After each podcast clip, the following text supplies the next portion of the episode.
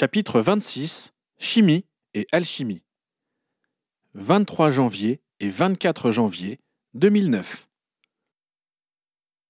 Il y avait beaucoup d'animations à Fairy Tail.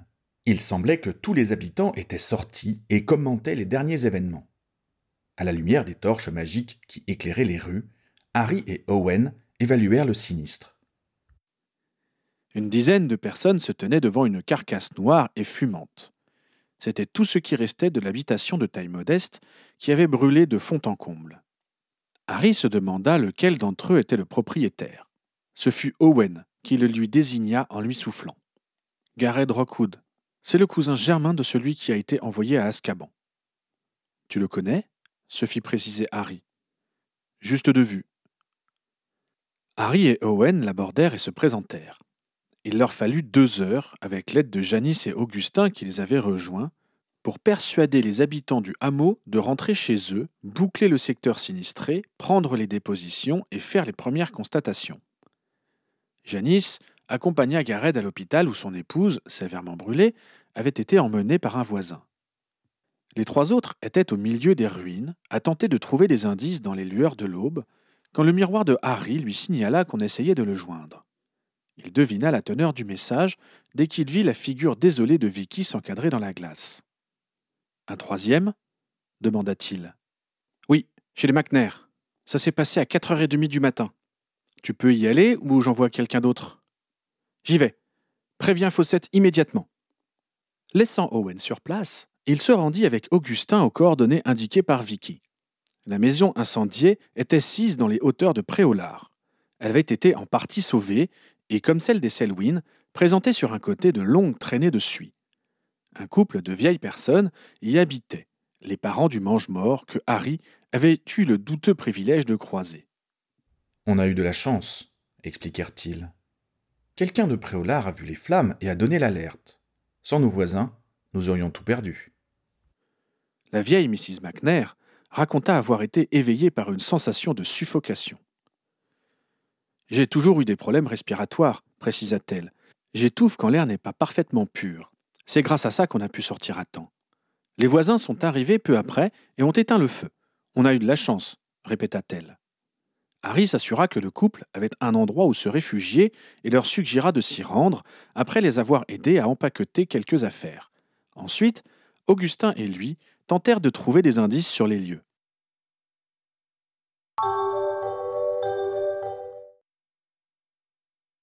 Deux heures plus tard, épuisés, la robe couverte de suie, l'estomac dans les talons, les deux aurores émergèrent dans l'atrium du ministère. On se retrouve au QG, dit Harry à Augustin. J'ai quelqu'un à voir avant. Harry se présenta au bureau de Shacklebolt. Bonjour, Mandy. Kingsley peut-il me recevoir? Il est avec les chefs de département, mais je sais qu'il veut être tenu au courant pour ton enquête. Viens avec moi. On va lui dire que tu es là. Il la suivit cinq portes plus loin, jusqu'à la salle où se réunissait ce qui leur tenait lieu de gouvernement. Il l'attendit dehors quand elle entra, et, quelques secondes plus tard, le ministre sortit pour lui parler. Ton commandant m'a mis au courant pour les trois incendies de cette nuit. Des pistes? demanda-t-il. Pas tellement, avoua Harry. Si ce n'est qu'avec trois sinistres ajoutés à celui d'hier et les deux du mois de décembre, on ne peut pas être dans le cas de simples accidents ou coïncidences. Deux des victimes ont entendu un bruit avant que ça flambe. Une des maisons était protégée contre les sortilèges et les intrusions. Je pense qu'on a jeté par la fenêtre un objet enflammé qui a très rapidement propagé l'incendie. Si cela passe à travers les protections anti-magie, c'est mécanique, déduisit l'ancienne Aurore. J'ai bien peur que cela ne vienne du côté moldu, avoua Harry. C'est à craindre, soupira Kingsley. Le problème, continua Harry sans s'apesantir sur les conséquences politiques dont ils étaient tous deux conscients, c'est qu'on n'y connaît rien en torche moldue. Avant même que son interlocuteur ait pu lui répondre, Harry se frappa le front du plat de la main. Je suis trop bête Je vais appeler Audrey Giordano, c'est notre expert moldu en preuves matérielles, spécifia-t-il.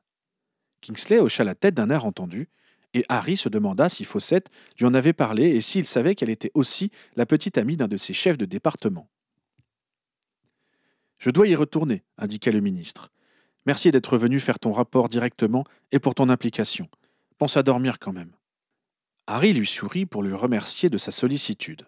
Il appréciait que Kingsley ne reporte pas sur ses subordonnés l'impression que cette affaire ne devait pas manquer de faire peser sur lui. Au lieu de retourner au QG, Harry rejoignit l'atrium et se dirigea vers l'entrée qui débouchait dans le monde moldu. Pendant que le plancher de la cabine téléphonique l'emportait vers le niveau de la rue, Harry métamorphosa grossièrement ses vêtements pour ne pas se faire remarquer. Le temps qu'il trouve une cabine qui fonctionne, ceux qui le croisaient s'écartaient pour lui laisser le passage. Il supposa qu'il devait avoir de la suie sur le visage et ressembler à un clochard. Enfin, il réussit à joindre Audrey Giordano sur son mobile et elle lui promit de passer au ministère durant sa pause de midi. Je peux tenter de me libérer toute la fin de journée si cela vous arrange, proposa-t-elle. Oui, cela me rendrait bien service, fit Harry, reconnaissant. Je vais voir avec mon chef. En tout cas, je serai libre demain puisqu'on sera samedi. Merci Audrey. À tout à l'heure. D'un pas fatigué, il revint au ministère et parvint enfin à son bureau. Fawcett voulait savoir où tu étais passé, s'écria Owen en l'apercevant. On a rendu nos rapports, mais tu dois aller lui parler dès ton retour. J'y vais, j'y vais, le rassura Harry. Euh, c'est normal que tu sois habillé en moldu? Ouais, c'est vrai, grogna Harry en annulant le sort. Ah, te voilà l'accueillit son commandant d'un ton mêlant agacement et soulagement. Je suis allé directement voir Kingsley, expliqua Harry. Il lui fit un résumé de leur conversation et conclut.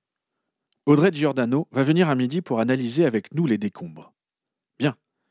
Quelle piste te paraît la plus probable? Sans qu'il faussette L'attaque de Selwyn sans la politique à plein nez, estima Harry. Tu as eu le rapport de Janice sur sa réunion d'hier? Elle m'a fait un compte-rendu oral il y a une heure. Elle ne pense pas que ce soit le groupe qu'elle a vu qui a agi. En tout cas, les meneurs ont recommandé de ne pas jeter d'huile sur le feu. Il va falloir vérifier qu'il n'y en a pas de plus discret, mais plus actif, soupira Harry. Et pour le lien familial de chacune des victimes avec des mange-morts demanda Fawcett. Comme Voldemort n'acceptait que des sangs purs, du coup, il est difficile de savoir si ces familles sont attaquées pour ce qu'il s'est passé il y a dix ans ou parce qu'elles sont anciennes et suspectées d'être traditionnalistes, remarqua Harry. Or, nous avons vu à quel point certains sorciers deviennent enragés lorsqu'ils veulent défendre leurs valeurs. Tous les membres des familles de sang pur ne sont pas opposés au progrès, rappela Fawcett. Et il y a des sorciers de première et de seconde génération dans les rangs de magie, Quidditch et tradition.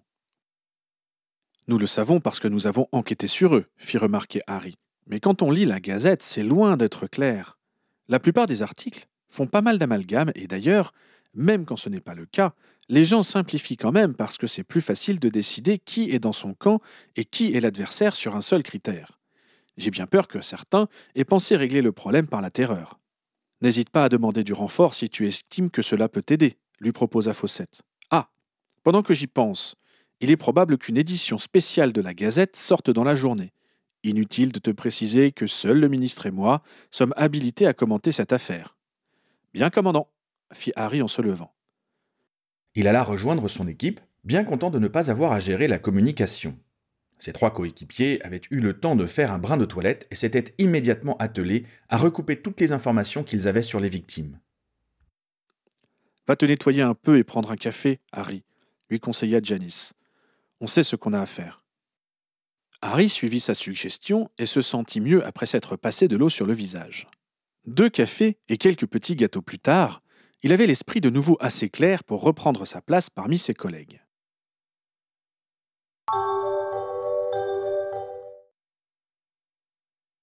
Ils travaillèrent sans relâche jusqu'à ce qu'Audrey pousse la porte du QG.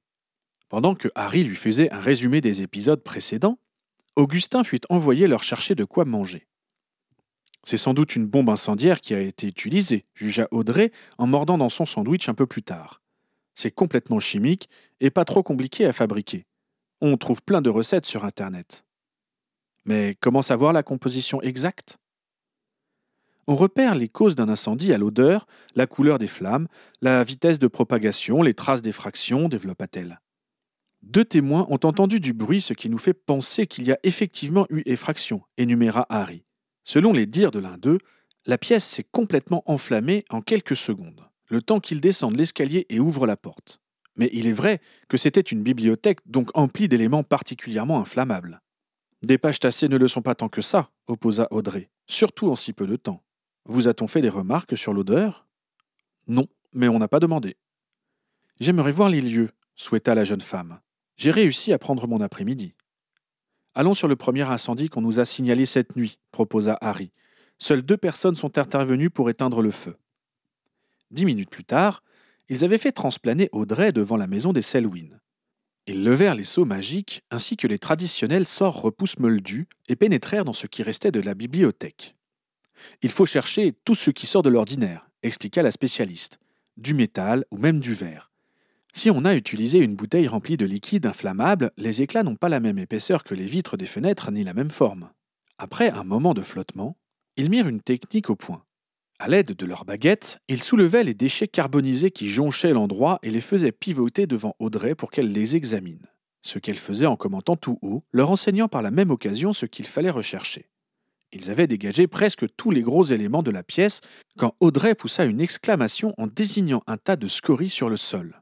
Regardez Ils s'approchèrent pour voir ce qui avait suscité son enthousiasme. Elle montra un scintillement dans la cendre. Quelqu'un pourrait me soulever ça? C'était un objet de 3 cm de long sur 2 de large. Owen s'exécuta et le fit léviter devant le nez de la jeune femme. Ils constatèrent que c'était un morceau de métal. Avant les précisions d'Audrey, Harry n'aurait jamais pensé que cela pouvait être utile pour déterminer les causes de l'incendie. Ça, c'est une partie de tube ou un contenant circulaire de ce diamètre-là, commenta-t-elle, leur montrant la taille estimée en joignant les doigts. Ce serait intéressant d'en récupérer d'autres.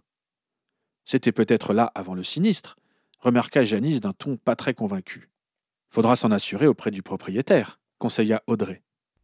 Dans la demi-heure qui suivit, les aurores trouvèrent d'autres fragments de métal et de verre qu'ils mirent de côté pour les identifier plus tard. Ils étaient plongés dans leur travail quand une voix les fit sursauter. Que faites-vous ici? Harry se redressa et vit M. Selwyn, accompagné d'une femme qui devait être son épouse, qui les regardait par la fenêtre éventrée. Nous sommes à la recherche d'indices, commença-t-il. Et justement, nous voulions vous demander. Mais Cadmon Selwyn ne l'écoutait pas. Une expression horrifiée sur le visage, il fixait un point se trouvant derrière Harry. L'aurore se retourna vivement, sa baguette prête à servir, mais il ne vit rien de particulier, seulement ses collègues de nouveau couverts de suie. Comment avez-vous osé amener une. une moldue dans ma maison? S'indigna le maître des lieux. Pour arriver plus vite, Audrey n'avait pas pris le temps de se changer et avait débarqué au QG dans ses vêtements habituels. Sans doute, son grand manteau avait réussi à la faire passer inaperçue dans les couloirs du ministère. Mais fouiller les décombres lui avait donné chaud et elle s'en était dépouillée. Sa tenue actuelle était un pull ajusté et un blue jean qui la désignait immanquablement pour ce qu'elle était. Harry dut convenir en son fort intérieur qu'il n'était pas très habile de ne pas avoir pensé à métamorphoser les vêtements de la jeune femme alors qu'il se trouvait dans une maison de sang pur. Miss Giordano nous apporte une aide précieuse dans cette enquête, justifia-t-il d'un ton neutre. Nous avons d'ailleurs des questions à vous poser. Harry fit signe aux autres de continuer leurs recherches et il sortit de l'habitation pour rejoindre le couple dans le jardin. Il leur montra leurs trouvailles et demanda s'ils savaient ou non d'où venaient les fragments qu'ils avaient dégagés des décombres. Selon Mrs. Selwyn, les éclats de verre incurvés appartenaient à un vase qui décorait la pièce. Par contre, ils ne purent donner d'explication pour les morceaux en métal. Harry parvint à les convaincre de les laisser continuer leurs investigations en paix, leur faisant valoir que plus vite ils en auraient terminé, plus tôt ils récupéreraient leur maison et pourraient réinvestir les lieux. Quand il rejoignit son équipe, Audrey s'inquiéta. Tu vas avoir des ennuis à cause de moi? Bah, je crois qu'on n'est plus à ça près. Si on arrive à démontrer qu'on a résolu cette enquête grâce aux méthodes moldues, ce serait bien, non? fit remarquer Augustin avec l'optimisme de la jeunesse. Si c'est pour se rendre compte que ce sont des ultra-progressistes qui sont derrière tout ça, ça ne nous avancera pas à grand-chose, opposa Owen d'un ton désabusé. Bon, l'enquête ne va pas se résoudre toute seule, recentra Harry qui sentit une vague de fatigue l'envahir. On termine de passer ce lieu au peigne fin. Quand ils parvinrent au bout de leur tâche, Harry leur donna congé. Ils étaient sur le pont depuis trois heures du matin et ils craignaient d'être de nouveau tirés du lit la nuit suivante. Il leur fallait donc reprendre des forces pour être efficaces en cas de besoin. Je peux prendre les morceaux de métal pour les analyser au labo, proposa Audrey après qu'ils eurent disparu. La moitié seulement. Nous aussi on sait faire des études chimiques, décida Harry. On comparera nos résultats. Entendu. Il la ramena en transplanage d'escorte au chaudron baveur, qui était plus proche de son travail que la cabine téléphonique du ministère de la Magie. Ensuite, il retourna au QG pour faire un rapport oral à Fawcett et déposer ses échantillons. Je vais mettre du monde dessus tout de suite, décida le commandant. Ça nous fera gagner du temps. Bonne idée, approuva Harry. Nous, on a vraiment besoin de dormir. Vous avez bien avancé, reconnut Fawcett. Par contre, je pense qu'il te faut au moins quatre personnes supplémentaires. Tu as des préférences? Harry tenta de réfléchir en dépit de la fatigue qui l'empêchait de rassembler correctement ses idées. On va peut-être devoir enquêter dans le monde moldu, précisa-t-il, et nos nouvelles méthodes d'investigation seront précieuses. J'ai besoin de collègues qui soient prêts à les utiliser sans réserve. D'accord, je vais te mettre Dagworth et Corner pour commencer. Je m'occupe du rapport de ce soir pour le ministre, ajouta-t-il. Je vais également annuler l'entraînement de demain matin. Janice et toi avaient autre chose à faire. Harry le remercia et put enfin rentrer chez lui.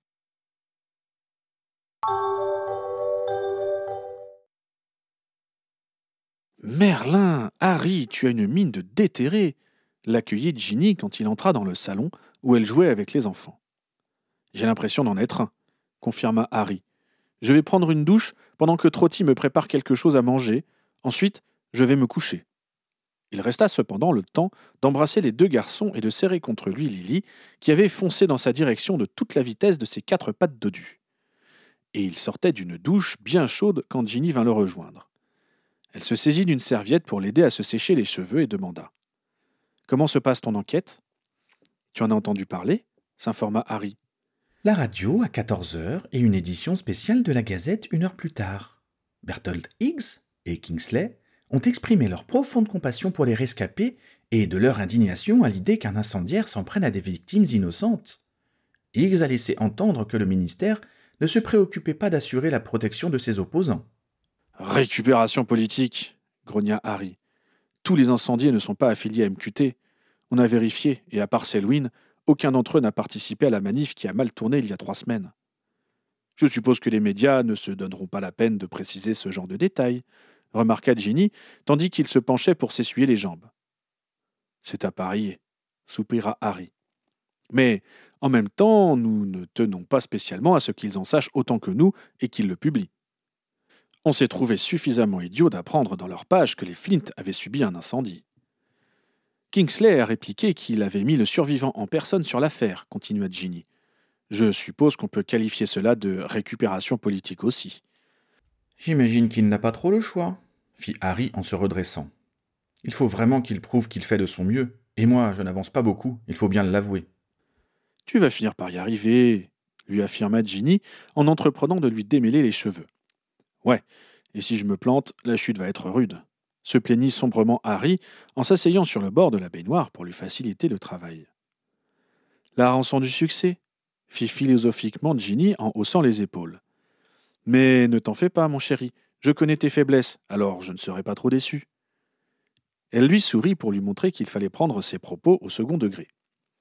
Je ne suis pas certain de réussir cette fois-ci, lui avoua Harry. Peut-être, mais tu auras fait ton possible, et on ne peut pas t'en demander davantage. Si je me plante, cela pourrait bien coûter sa place à Kingsley, insista Harry qui la trouvait trop désinvolte. Elle posa le peigne et le regarda droit dans les yeux. Si King perd son siège, ce sera les conséquences de sa politique. Il savait parfaitement qu'il se ferait des ennemis en entreprenant de moderniser notre société.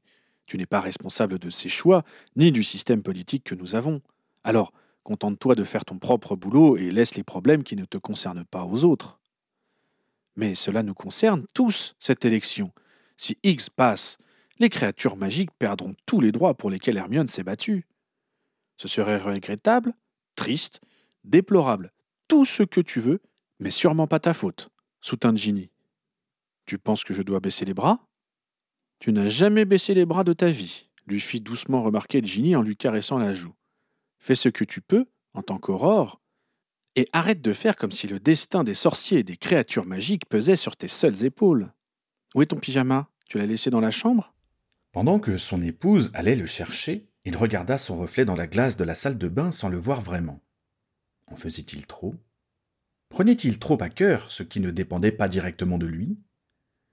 Il réalisa que l'argumentation de Ginny ressemblait beaucoup à celle qu'il usait pour tranquilliser Hermione quand elle se désespérait de ne pas améliorer autant qu'elle le désirait le sort de ceux qu'elle défendait. Quand sa femme revint, il se débarrassa de son peignoir et revêtit son pyjama. Elle le regarda avec approbation et le serra contre elle. Il en profita pour l'embrasser. Tu piques un peu, mon chéri, lui fit-elle remarquer avant de le quitter pour aller retrouver leurs enfants. Il vérifia dans la glace et sortit son rasoir magique avec un soupir. Une heure plus tard, après avoir mangé et assisté au début du repas des petits, il s'étendit enfin et sombra immédiatement.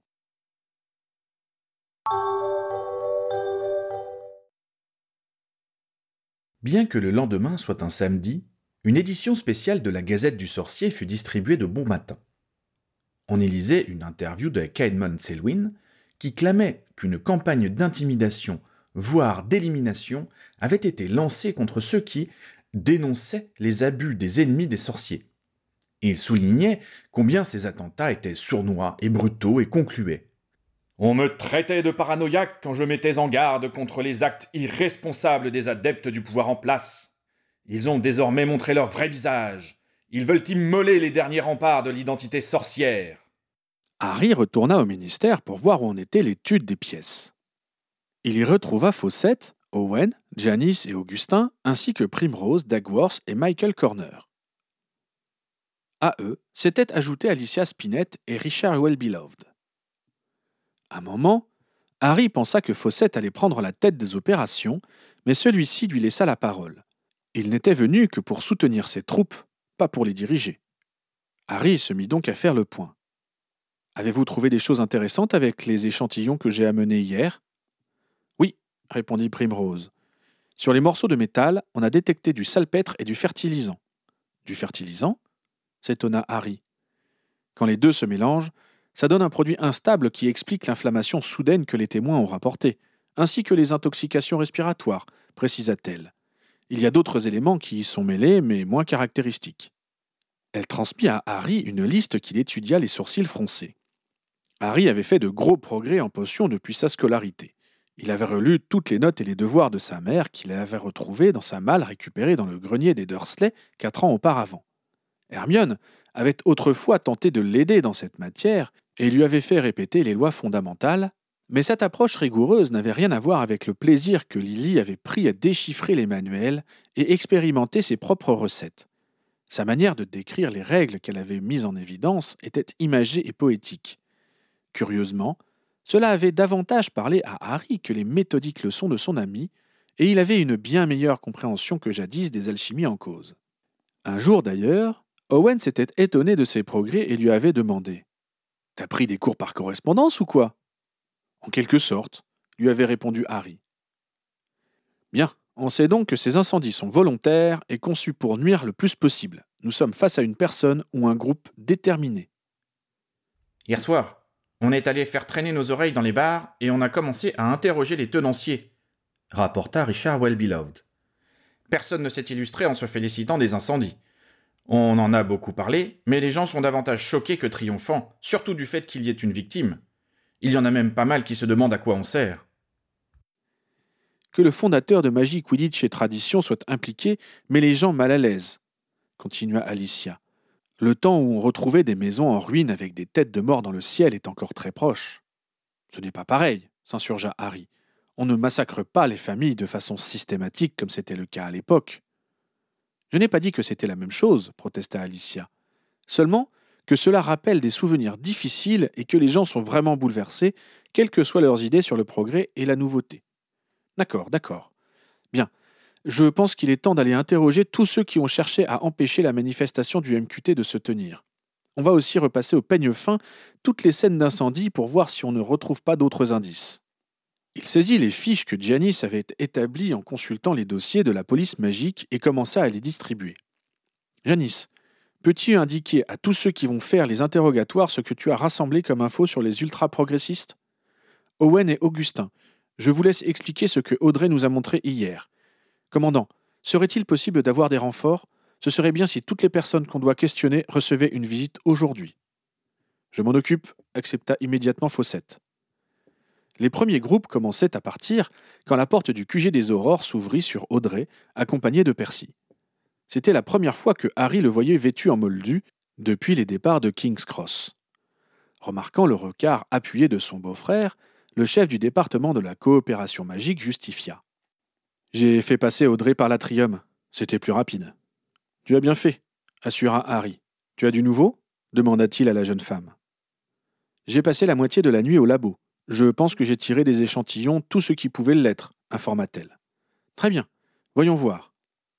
Les conclusions d'Audrey parurent dans un premier temps parfaitement incompréhensibles à Harry. Qu'est-ce que ça veut dire NO3-?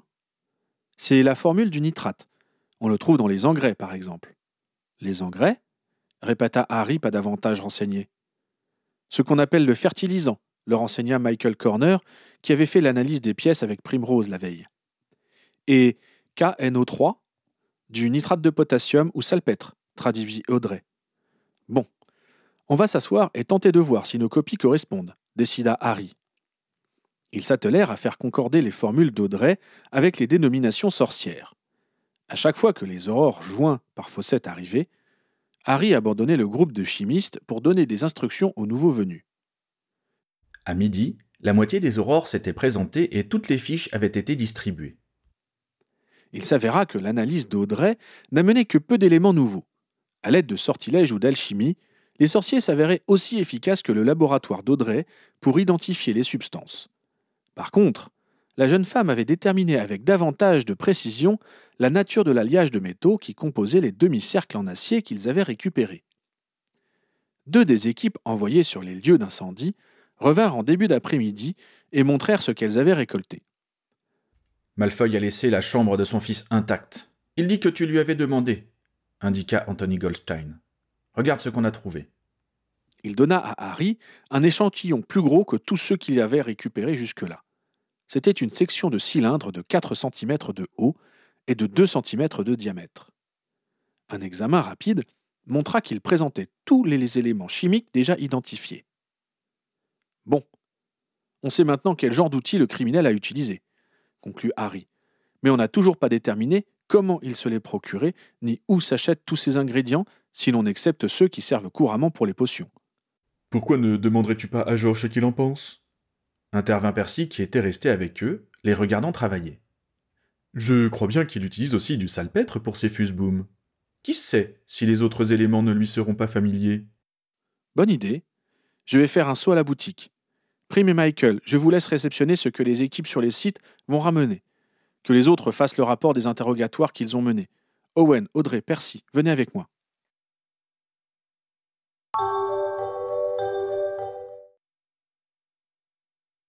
Dix minutes plus tard, ils étaient devant la boutique des sorciers facétieux. Ils s'y étaient rendus en transplanant, car Audrey avait encore beaucoup de mal avec les cheminées.